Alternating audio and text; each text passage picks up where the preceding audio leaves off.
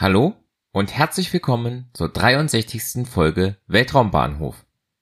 Heute geht es um den Start einer Astra Rocket 3 am 15. Dezember 2020. Astra ist ein amerikanisches Start-up, das sich das Ziel gesetzt hat, im Rahmen eines Wettbewerbs des amerikanischen Verteidigungsministeriums eine kleine Rakete zu entwickeln, die schnell leichte Nutzlasten in den Orbit tragen kann. Das aktuelle Modell Rocket 3 sollte dazu mehrere Testflüge absolvieren. Bereits am 23. März war eine Rocket 3 bei einem Feuer vor dem Start zerstört worden. Auch ein Startversuch am 12. September, über den ich in Folge 26 berichtet hatte, war fehlgeschlagen. Nun stand ein neuer Testflug an.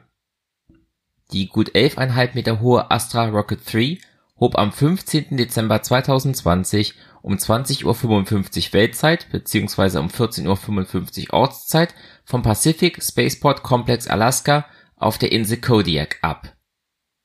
Die Rocket 3 zündete bei diesem Testflug ohne Nutzlast ihre fünf Delphin-Triebwerke, die mit Kerosin und Flüssigsauerstoff angetrieben werden und gemeinsam etwa 145 kN Schub erzeugen.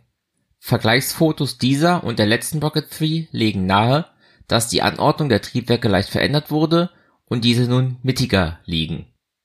Nach dem Abtrennen der ersten Stufe ging das Ether-Triebwerk der zweiten Stufe in Betrieb, das ebenfalls Kerosin und Sauerstoff verbrennt und knapp 3 kN Schub erzeugt. Die Rocket 3 überschritt die Kármán-Linie in Höhe von 100 Kilometern und erreichte somit den Weltraum.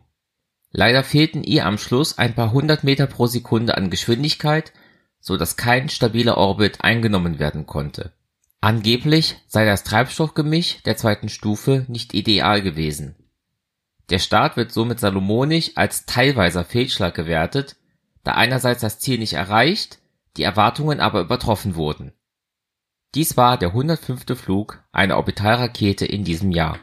Seit dem Start der Electron aus Folge 62 waren nur 10 Stunden und 46 Minuten vergangen. Das war's dann für heute. In den Show Notes findet ihr Links zum Podcast, zum Netzwerk Schwarze Null FM und zu Möglichkeiten, mich zu unterstützen. Den Podcast gibt es auf Spotify, aber auch als eigenständigen RSS-Feed für Podcatcher-Apps. Danke fürs Zuhören und bis zum nächsten Mal bei Weltraumbahnhof.